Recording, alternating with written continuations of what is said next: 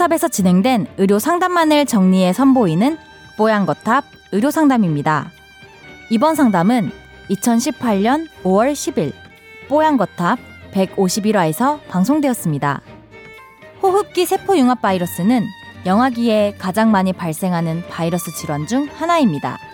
초기 증상은 감기와 비슷하지만 잘못 방치하면 사망에 이를 수 있는 심각한 호흡기 질환이라고 하는데요. 오늘 뽀얀거탑 의료상담에서는 호흡기 세포융합 바이러스에 대해 이야기 나눕니다. 뽀얀거탑에 사연을 보내주세요. 건강상담 해드립니다. 타워 골뱅이 sbs.co.kr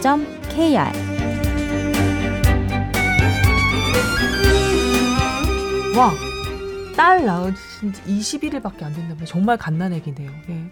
근데 저 처음 보는 말인데 RSV를 확진받았다. 이렇게 적혀 있습니다.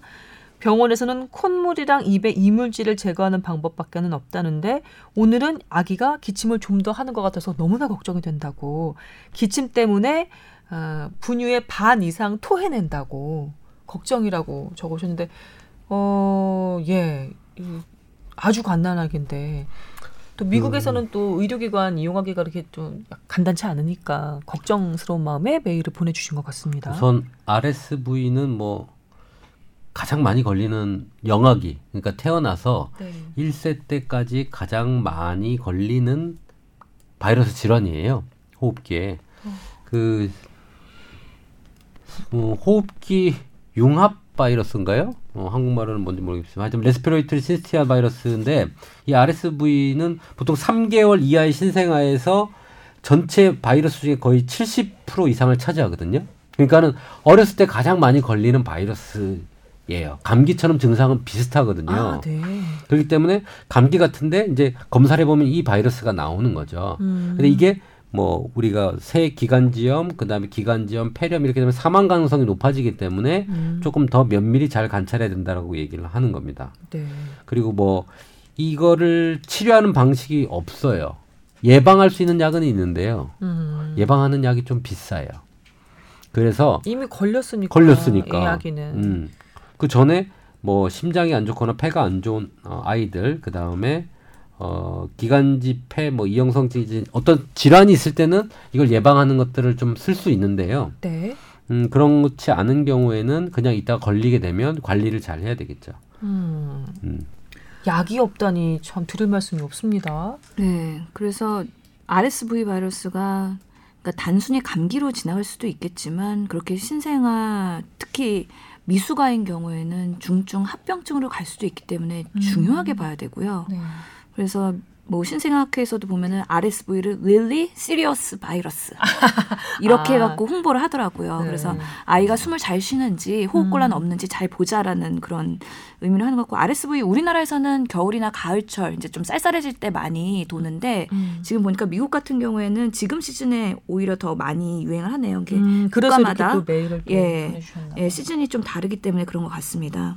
그래서 우선은 단순히 그냥 열나고 동반되는 예 그냥 그런 호흡기 단순 질환으로 끝나면 다행일 것 같긴 한데요.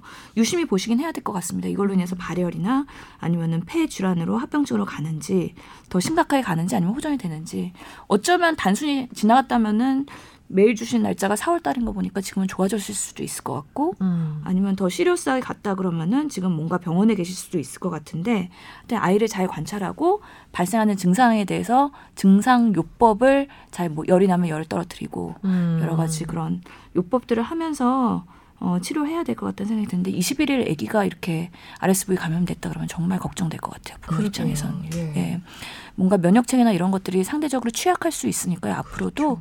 좀더 잘 어, 예의주시 해야 될 것 같다 생각이 정말로 드네요. 핏덩이잖아요. 3, 7일밖에 안 된 거잖아요. 21일이면. 그렇죠. 네. 어휴, 그런데 음. 분유는 먹이면 토하고 계속해서 기침하고 콧물. 보통 아. 이것 때문에 토하는 건 아니고 기침을 많이 하고 애들은 토하는 것 같아요. 네, 기침 때문에 토한다고 음. 적혀 있네요. 네.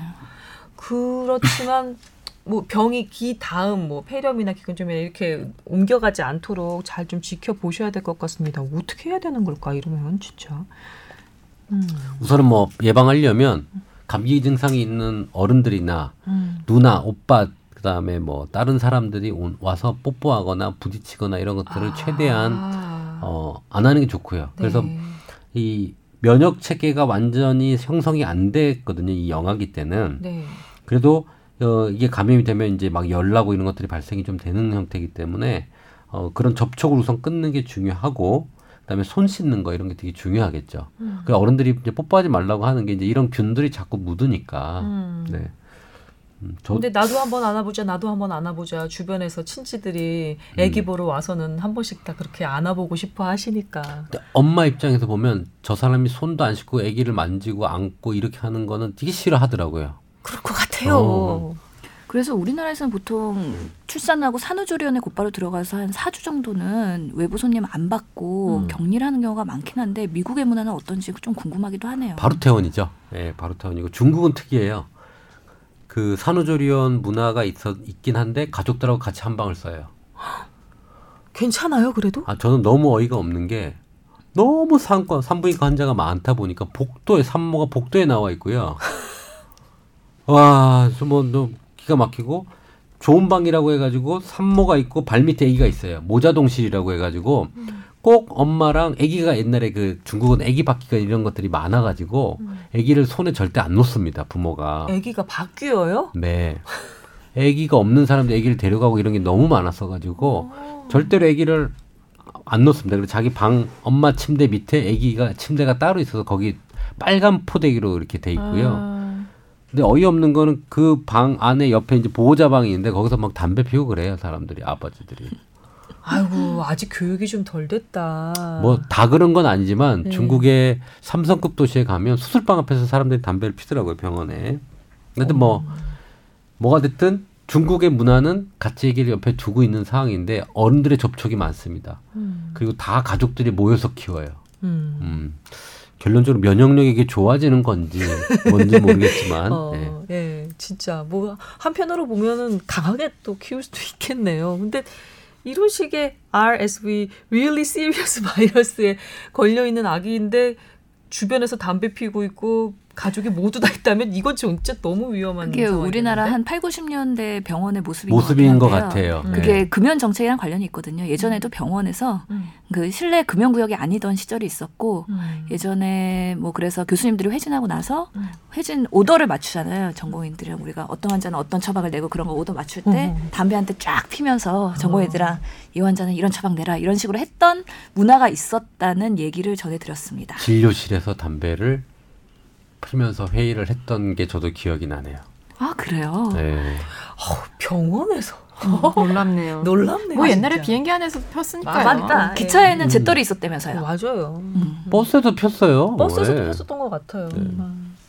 뭐 사무실은 뭐 말할 것도 없고요. 어쩌다 보니까 담배 얘기까지 예, 왔는데 죄송합니다. 여튼 예. 아 우리 그 갓난아기 키우고 계시는 미국에서 메일 주신 분 음, 지금쯤이면 많이 좀 증상이 가라앉았기를 아기 증상이 가라앉아서 편안하게 음, 우유도 잘 먹고 잘 무럭무럭 자라고 있기를 바라겠습니다.